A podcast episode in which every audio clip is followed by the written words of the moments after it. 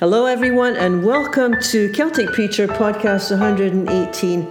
Today, we're going to be looking at how to discern God speaking as opposed to just our own ideas or maybe somebody else's idea. How do we really know what is God's leading? You know, Jesus said, My sheep hear my voice and they follow. And yet, so many times, you know, I mean, you've probably said this yourself. I mean, I have.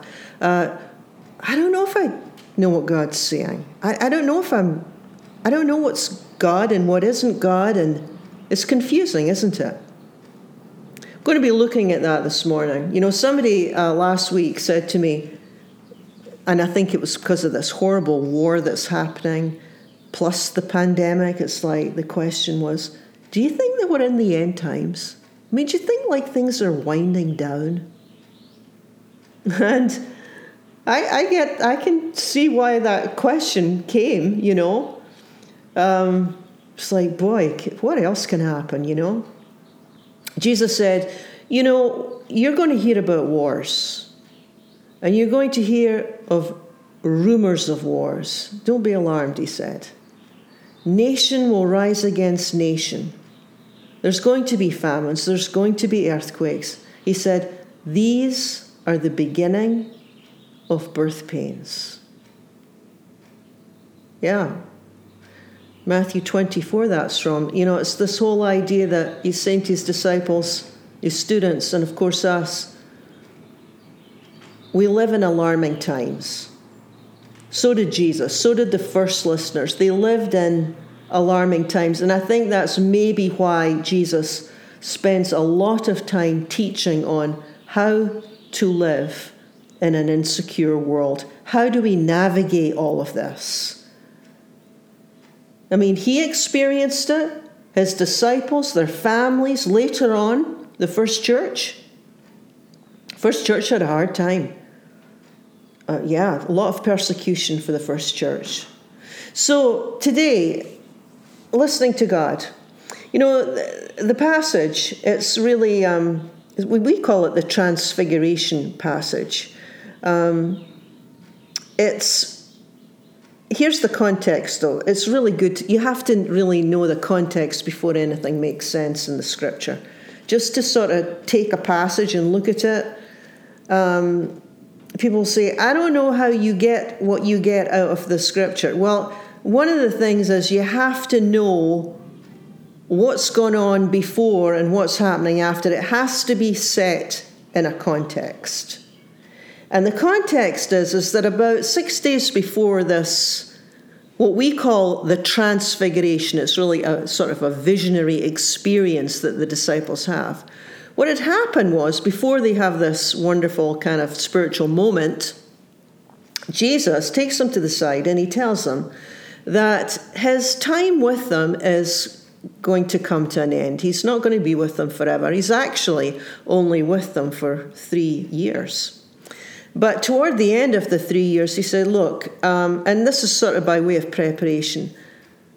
I'm going to move toward Jerusalem, um, and, and when I get there, there, I will suffer, and I will die, and I will be resurrected. Now, nobody ever, ever hears anything about that resurrection because as soon as he starts to talk about his departure, as soon as he starts to talk about the cross, which is sort of like this idea of it's not going to be easy, I'm going to be suffering, I'm going to die, as soon as he starts down that road, the disciples always stop him in mid sentence and say, No way, we can never let that happen to you. That would be the worst thing that, would ha- that could happen. We cannot let you die. I mean, from, for, from their perspective, if he ends up dying, or if he ends up dying on a cross for that matter, which was just a common way that criminals were killed or executed, as far as the students are concerned, it is the worst thing in the world. They've given everything to follow this one. They've only been with him three years. If he dies now, it's going to be the end of the story. That's their perspective. So, six days ago, Jesus had tried to sort of prepare them for what's coming up ahead, but they block it, they deny it. They do what we do when we hear bad news sometimes. Sometimes when you hear bad news, it's like it's you just can't receive it. You just you just cannot receive it. You can't feel anything, you can't receive anything because it's like I can't I don't know how to cope with this. So I'm not going to cope with it. So you kind of shut down. Have you had that experience? Yeah, denial, it's really common, right? So, one day, this is the text, one day Jesus is going up a mountain to pray, and he takes three of his closest students Peter, James, and John. Peter ended up being the first leader. He's, he's nicknamed the Rock. Not that he was particularly stable and rocky, but, but that's what Jesus called him. He says, You're the rock. I think he becomes rock like later, but uh, at this point in his life, he's not too rocky. He's a bit unstable. And the other two, James and John, Jesus had a nickname for them too. They were called the sons of thunder. So you can kind of tell by their personalities. So, James and John, kind of bold, uh, opinionated guys, right? If they're called the sons of thunder, you know exactly where you stand with get men like that, don't you? James and John Peter. Okay, these are the three. They're the only three that witnessed this kind of remarkable thing that's about to take place. They're going to see something that nobody else will see.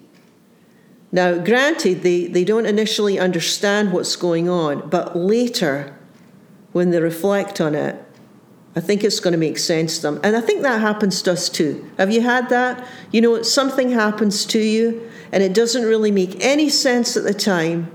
And then maybe a year, maybe years later, you look back and you think, yeah, it's maybe just as well that that happened and it worked out that way because here's the benefit of it.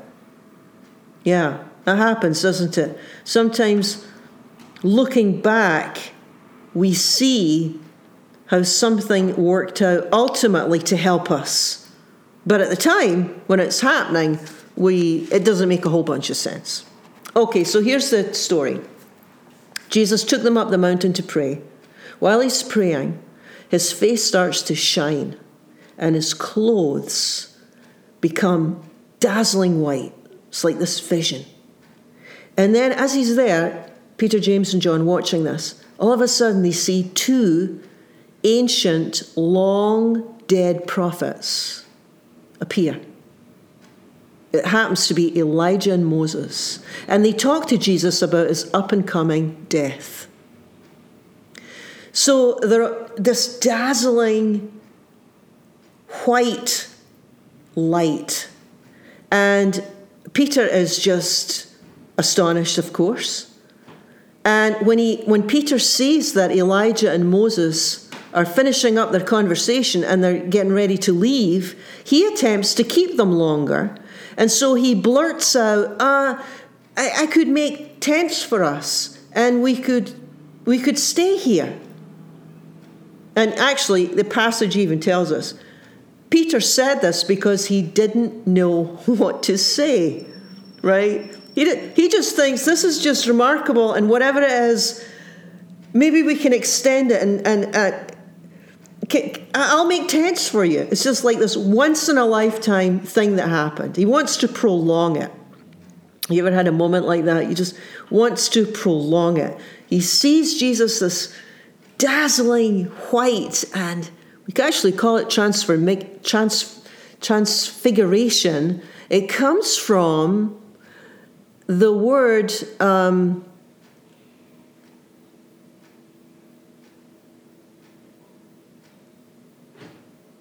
metamorphosis. You know that remarkable thing that happens to the caterpillar in the cocoon? It turns into the butterfly. Something is happening in that cocoon, and then the cocoon splits, and then this amazing new thing emerges It's almost like for a moment they see Jesus in all his fullness. Imagine it's like this. Imagine like imagine that the the cocoon is like the grave, the death of Christ, and then and then imagine this that the grave opens and you see the eternal Christ emerge. I mean, I don't know. I mean, it's a vision. You can't really explain, explain it, but it's pretty remarkable whatever happened. So it's like Peter and James and John, uh, they just, they're, they're just awestruck. Now, Peter didn't know what to say, right? So he says, let's build tents. So what happens next is a cloud descends, and the cloud is always, always, in the Old Testament, uh, a sign of the presence of God. So God speaks from the cloud, just in case they miss the point, which everyone is still missing the point. Uh, the voice from the cloud says, Listen, this is my son. Listen to him. It's like, Peter, you listening? James, John, are you listening? Actually, no, they weren't listening very well because several days ago, Jesus had tried to talk to them about his departure and they wouldn't listen at all. So, this is their learning curve. They have a lot of trouble receiving information that they don't want to hear. So, I think that this whole idea, I think listening to the right voice, the right inner guidance is one of the most important spiritual lessons the scripture emphasizes because most of us, like Peter and James and John, we have a lot. T- we have trouble hearing. We have trouble hearing. Um, you know, this last couple years, I think during the pandemic, more than any other time, I have been paying attention to my inner chatter more. You know how we all have this continual dialogue that's going on inside us. Um, I think it's very important to learn to discern that inner chatter what is God and what is not, what is true and what is not. I think that we make listening to God more complicated than it is. I think it's simply the ability to pay attention to the inner chatter that's going on all the time and discerning what is helpful and good and what is not. If it's helpful and good and true, it's from the Spirit of God. If it's discouraging and anxious and fear based, it is not God. It's a simple way to discern how God is leading. And it's something that I, feel this last couple of years I've done it more than any other time. Because uh, during this last couple of years, anytime I begin to get discouraged about the future, or this could happen, or that could happen, or what if things don't change, or anytime I get the sense that, you know, I'm getting discouraged, or I'm getting depleted, or whatever it is that's sort of negative I can stop myself. It's like, nah, that's that's not Christ's voice. That's something else. The voice from the cloud says, listen to him. So necessary to learn how to discern what voice you're listening to. Yeah, because we all have this. All the time, we have this constant internal chatter, and it's not all good. I mean, Peter got off track because he was listening to his fear. I mean, that's what happened to him. It's like when Jesus told him about uh, his up and coming death and resurrection, he couldn't even hear resurrection because he was so focused on the loss. He never even heard the whole story. That's how close he was. He couldn't even hear the whole story because he was so focused on what potentially he was going to lose. Actually, he wasn't going to lose anything.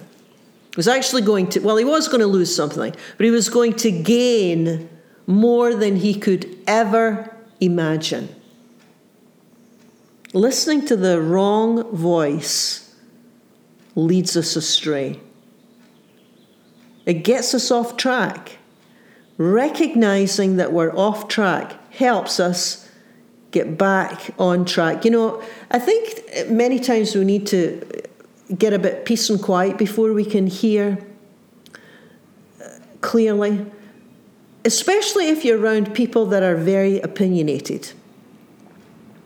If you have a family situation or a partner or friends that are very opinionated and they're not shy about giving you an opinion, sometimes you need to step away from all of that so that you can figure out how God is leading you. Because just because God's leading a strong personality in a particular way doesn't necessarily mean that's your leading, right? So, a lot of the time, we need a little bit space before we can hear. But once you start to pay attention, you know, if that voice is discouraging, if the inner chatter is depleting, it's like, no, no, no, that's not God. That's not God. Apostle Paul said it another way. The Apostle Paul said, Whatever is good and lovely, dwell on these things. What are you dwelling upon? Whatever is good and true and lovely, I think this is from Philippians. Whatever is good and true, dwell upon these things. Think about these things. Chatter about these things. And then he finishes off the line with, and then the peace of God that passes all understanding will come upon you. See, peace and inner chatter are totally connected together. You have no peace. You're all upset on the inside. You're all worried. You're all fearful. Yeah, it's because it's what we're telling ourselves. Yeah? We're not listening to what is good and true, ultimately, what is good, ultimately, what is true, ultimately, what is lovely. Yeah. There's the prayer. There's the heart cry. God, help us. Help us just pay attention to what we're telling ourselves, to what others are telling us. Help us to listen to your still, small voice. Thank you for joining me. You have been listening to Celtic Preacher. Join with me again next week for another episode.